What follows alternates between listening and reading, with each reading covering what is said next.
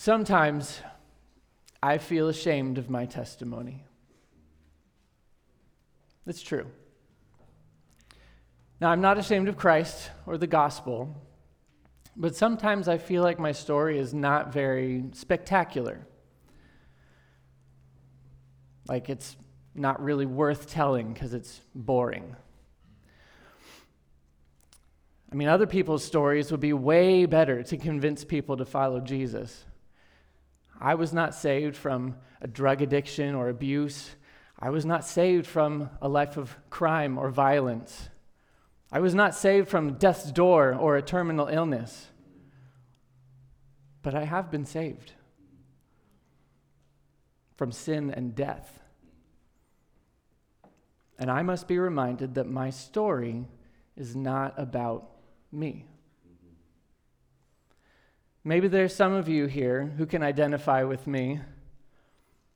Maybe you're struggling with me like, uh, like me with uh, unnecessary shame. Maybe there's others here who don't necessarily relate to this because you have an interesting story. Maybe you're struggling with pride because your story is so interesting. Maybe there's still others in the room who haven't yet started to follow Jesus. You're just waiting for the right time. Well, regardless of your story's circumstances, we all need to be reminded that it's not about how you began, it's about who you're following. Amen. We're going to walk through John 1 35 through 51, where Jesus calls four different disciples to follow him in four different ways. We're going to look at them two at a time to see how the first pair sought out Jesus and the second pair were sought out by him. Now we're going to look at the differences and similarities of these four accounts to be, to be reminded that Jesus is the only one worth following. And the circumstances don't really matter compared to the glory of the one that we follow. Your testimony is not about you, it's about Jesus. Now turn in your Bibles with me. We're going to start in John 1:35 where we'll see the first pair of disciples who sought out Jesus.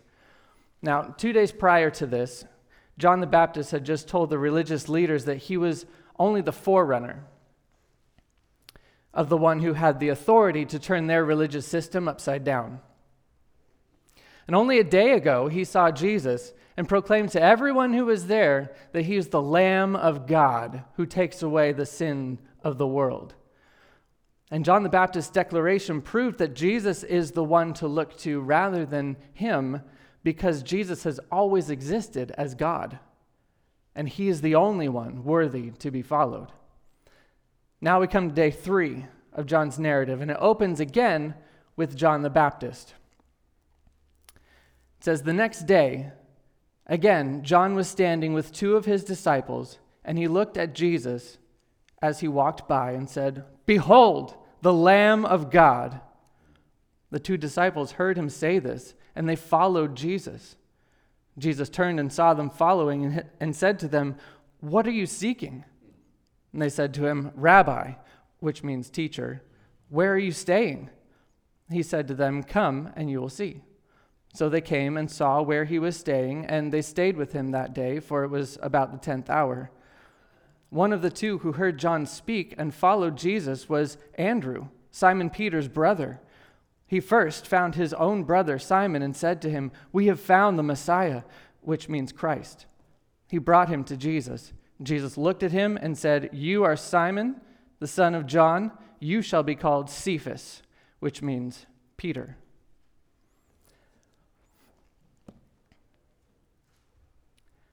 So, first among those who sought out Jesus is Andrew, who was counseled to follow the Lamb of God. Now, John, John the Baptist here, he says the exact same thing that he said the previous day. He sees Jesus and he says, Behold, the Lamb of God. But the story kind of shifts to these two disciples that were following John. They hear him say this and they start following Jesus. The command, behold, I think, was taken by them to say, oh, we should follow him. Okay.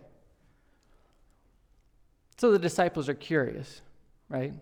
In uh, verse 37, the two, the two disciples heard that this man was the Lamb of God, so they decided to go and check him out. Because if he really is the Lamb of God, then they've got to follow him. And Jesus has compassion on them. He turns and sees them following him. And he asks this interesting question. He says, What are you seeking? You'd think he, he would ask, Why are you following me? I mean, if we're walking down the streets of Vallejo and a couple of guys start following us, maybe walk a little faster, right? And say, Why are you following me, man? But I love it. Jesus looks at them and says, What are you seeking? Now, this is a probing question. It's just like throughout Scripture, when God, in his omniscience, asks a question, you know that he already knows the answer. And just like that, Jesus already knows the answer to this question. Jesus knows that they were counseled by John to follow him. I mean, he probably heard John call him the Lamb of God both times. And now he asks them this question that's designed to get them thinking about their own hearts, about why they're actually following him, the real reason. They were seeking the Lamb of God, the Savior from sin and death. Now, these two uh, disciples, one of them in verse 40 here is is uh, identified as Andrew, the brother of Simon Peter. Now, I, I don't know if you've ever been introduced as like your relation to somebody else. I, I can still remember the first time that I was introduced as Caden's dad. That was, that was shocking. I had never, like, I'm Caden's dad. Yeah, I, I, I mean, that's right, but like, he's my son. Like, So, Andrew here, he's not really as well known to John's audience as his brother Simon Peter was. His brother was very prominent in the early church, in the culture of John's original audience. He was also a prominent figure in the other gospel accounts that were written well before this one. And Peter's reputation, it preceded him, not so much Andrew's. So Andrew is introduced here as Simon Peter's brother. You know Simon Peter? Oh, yeah, this is his brother. Oh, okay. And now the other disciple, because there's two disciples, it was likely the author, John. Throughout his gospel, he talks about himself because he was there. He can't just remove himself from the story, but he refuses to identify himself. And so since he was so adamant to not focus on himself, we'll also not focus on him. We're focusing on Andrew here. But both of them began following Jesus because a spiritual leader counseled them. Perhaps some of you can identify with that. And that's how I came to know the Lord. The pastor, actually, it was a Sunday school teacher, gave me the, the gospel and I believed it. So, those who began following Jesus because a pastor or teacher counseled them, you can identify with Andrew here. This is those of us who grew up in the church, and maybe we can't even remember the exact moment that we were born again.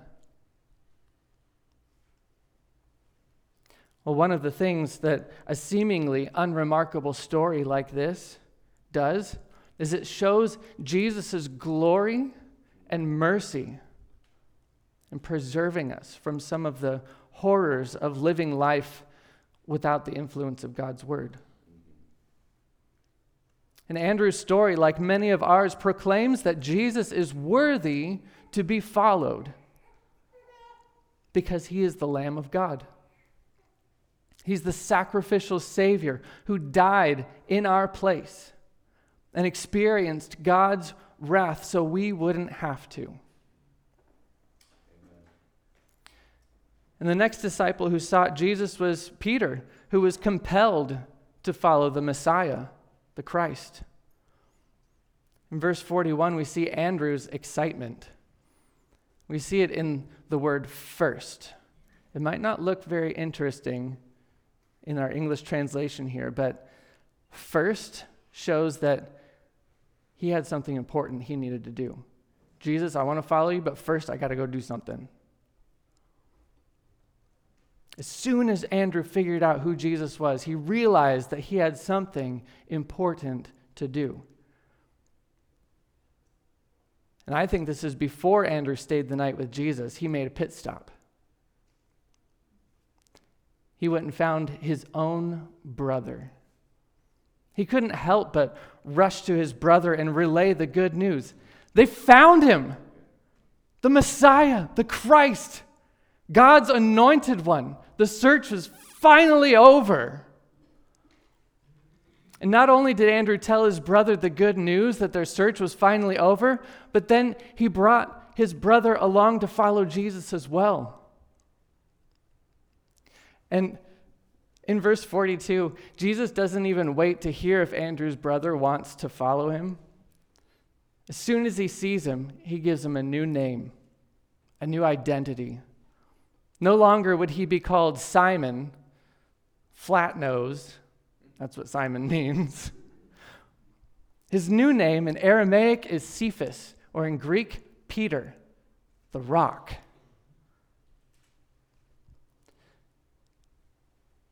So, those who began following Jesus because a family member compelled you to ident- uh, compelled you, you can identify with Peter. Perhaps you came to follow Jesus because your mom told you the gospel, or your brother told you the gospel, or your dad, or a grandparent. Or maybe, like Peter, you had a severe identity shift after encountering Jesus in the gospel. Now, ultimately, all of us have an identity shift when we come to Jesus, but some people, it's a little bit more pronounced.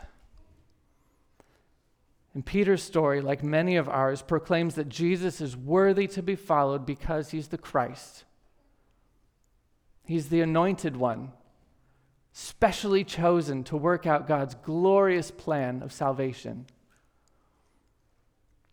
Now, next, we're going to see the two disciples who didn't necessarily seek Jesus. Instead, they were sought by him.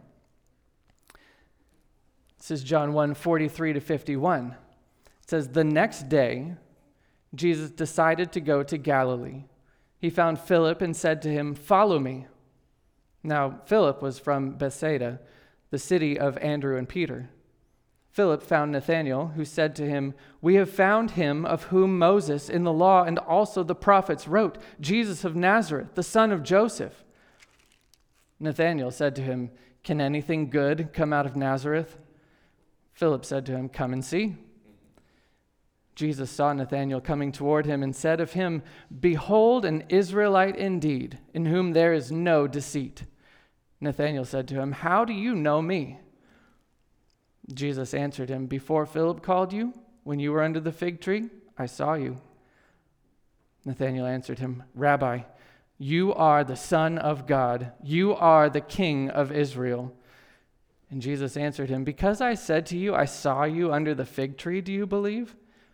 You will see greater things than these.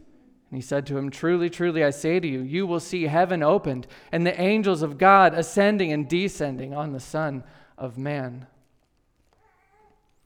So the day after Andrew and Peter sought Jesus, Jesus seeks out Philip, who was called to follow the fulfillment of prophecy. So Jesus is getting ready to go to Galilee. And he sees Philip and he says, Follow me. Follow me. It's a remarkably simple command, isn't it? Just two words follow me. Now, I think Jesus had fostered a reputation of being a teacher, someone worthy to be followed.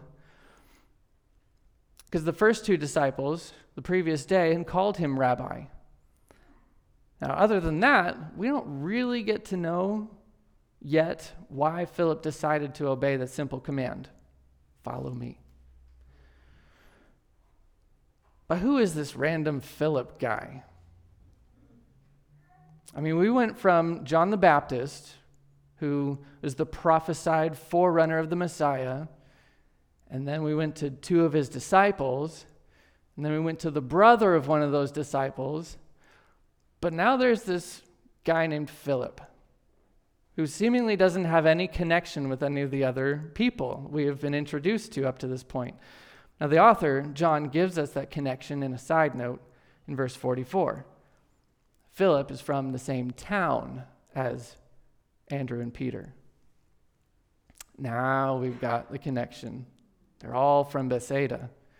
They probably like wrestled each other in high school or something. So, but why does Philip decide to follow Jesus when he just says, Follow me? Well, he goes and tells his friend what's happening.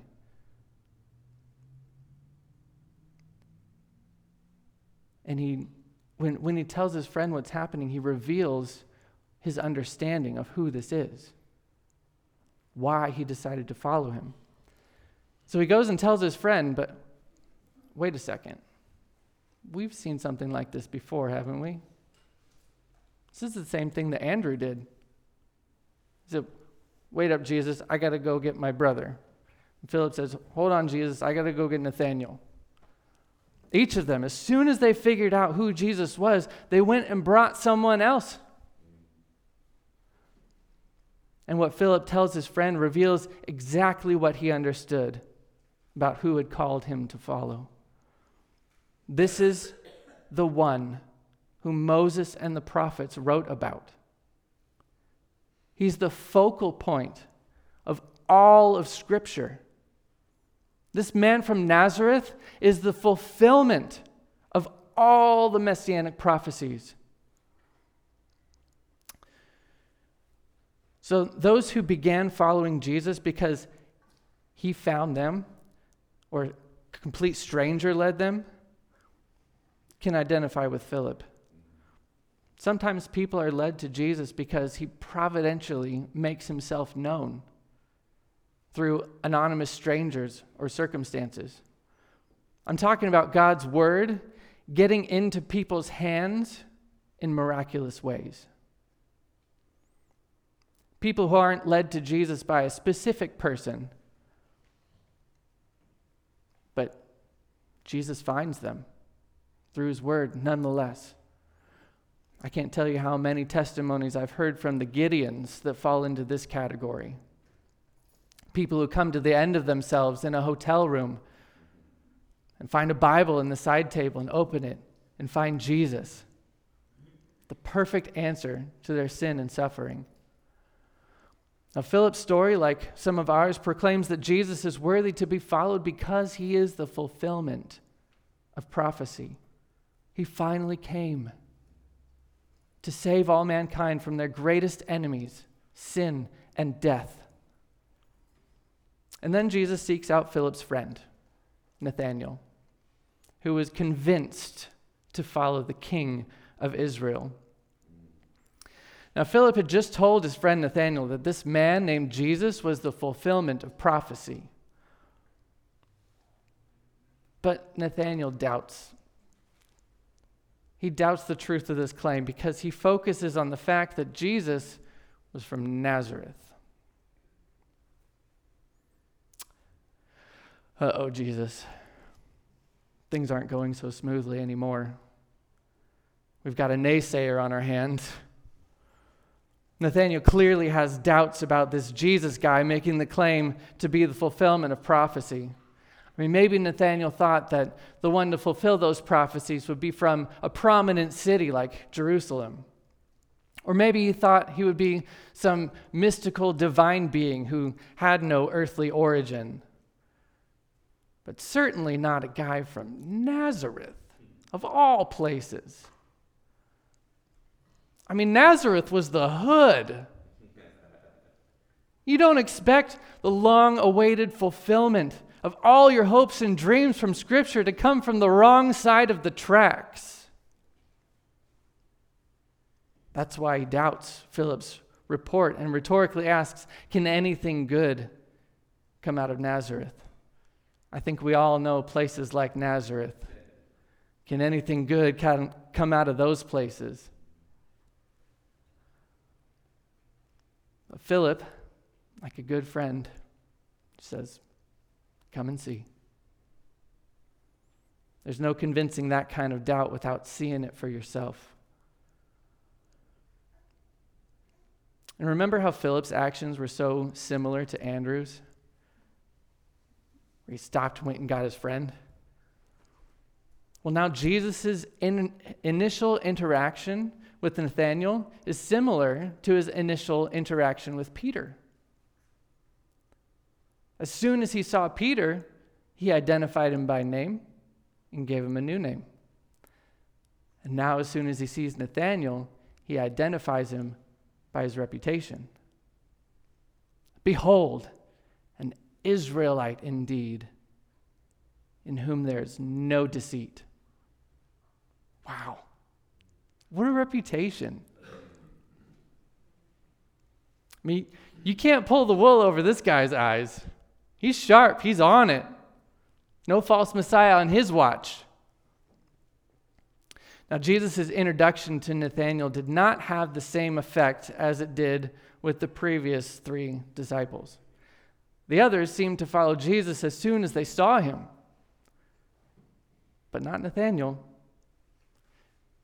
Nathanael is still doubtful and on guard. I imagine he said this in a standoffish way. He says, How do you know me? And Jesus answered, Before Philip called you, when you were under the fig tree, I saw you.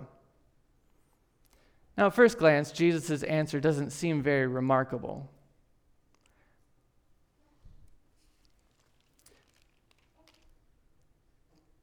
I mean, he just gives a time reference before Philip called you, a location while you're under the fig tree, and an action. I saw you. Super basic, right? I mean, Jesus may have seen him when he was walking on, along the way to, to talk to Philip or something like that. But Jesus' answer actually reveals something very interesting. It reveals that he had been seeking Nathanael even before Nathanael knew he existed. And we don't get to know exactly what Nathanael understood by Jesus' answer or all the nuances of exactly what it means. All we get to know is that Jesus was seeking Nathanael before Nathanael could even think about seeking Jesus. And then, verse 49, an amazing thing happens. All of Nathanael's doubts about Jesus vanish instantly. we can't understand exactly what went through Nathanael's head when he heard Jesus' answer, but the result was a complete change, complete change of heart from doubt to belief. Nathanael understood at once that this man from Nazareth was actually God in the flesh, the King of Israel. Apparently, something good can come out of Nazareth. Now, those of us who began following Jesus because a friend loved us and our doubts were demolished, we can identify with Nathanael. Maybe you came to Jesus because of a friend as well, or maybe like Nathanael, you resisted believing in Jesus because you had doubts about the truth of who Jesus is and what he did on the cross for you. And Nathanael's testimony, like some of ours, proclaims that Jesus is worthy to be followed because he is the King of Israel, the Almighty ruler to whom we all owe our allegiance. And he is the Son of God, God in the flesh, who made heaven and earth, and who made you and me. Then the last two verses, Jesus makes two more statements to put a frame of reference for us around these events as he called his first disciples to follow him. The first statement is a comparison. He compares the circumstances that led to the belief that Nathanael had just experienced and the future experiences that will confirm Jesus' divinity and lordship in an even greater way.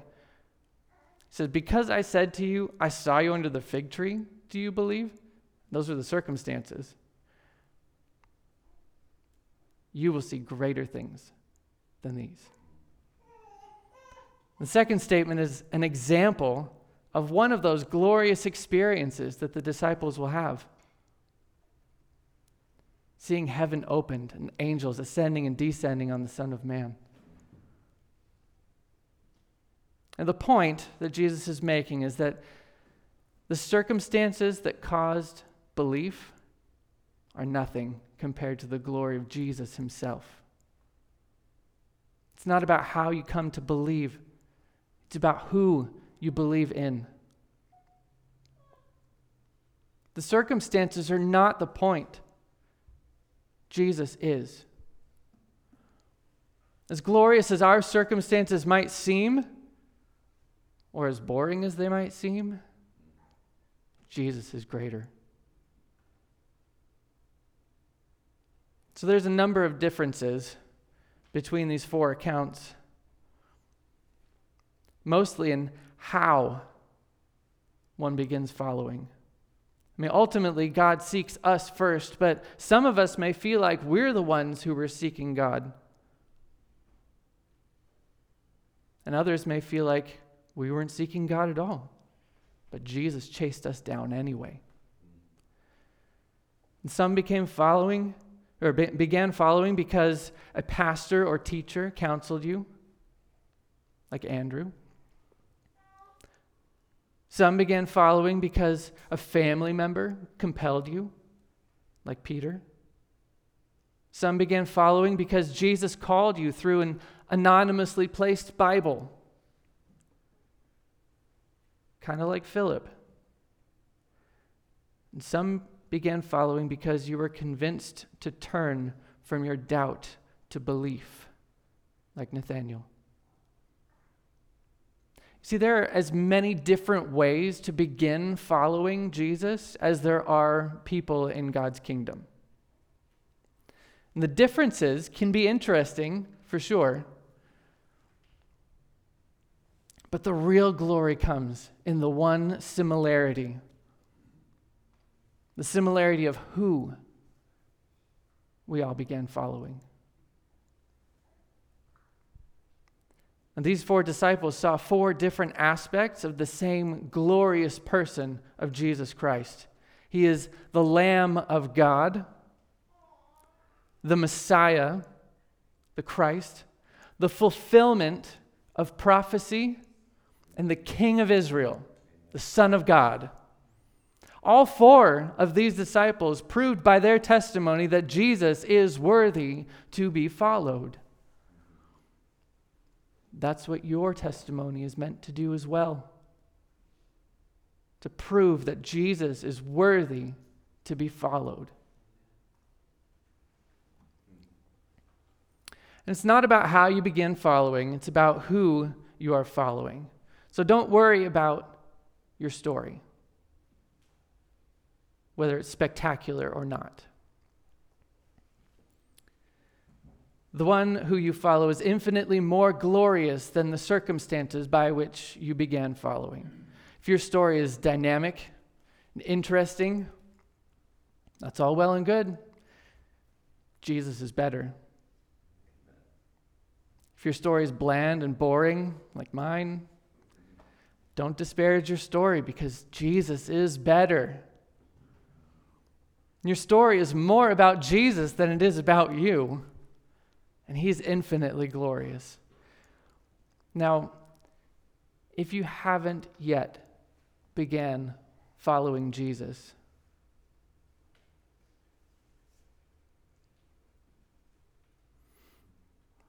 then right now, it is actually about how you begin following.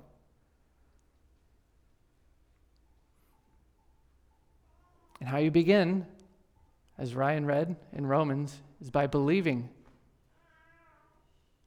Believe in your heart. It says, if you confess with your mouth Jesus is Lord and believe in your heart God raised him from the dead, you will be saved. The whole point of John's gospel is to prove that Jesus is the Christ, so that you believe that. Because by believing that, you have life in his name. If you're still trusting your own merit to be right with God, rather than trusting the Lamb of God, if you're still believing in your own understanding of the world rather than believing the Messiah, the Christ, if you're still trying to fulfill your own self made destiny instead of relying on the fulfillment of prophecy, if you're still trying to be the king of your life rather than bowing to the king of Israel, the Son of God, then I implore you to stop and turn to Jesus. Believe in him and submit to him because he is the only way to be right with God. He is the only way to be saved from your sin and the wrath of God because of your sin. He is the only way to truly have eternal life. And You don't know when you will be called to give an account of your life. It could be today. What will you say in your defense? I mean, ultimately, nothing you could say will justify you before the Father. Only faith in Jesus can do that.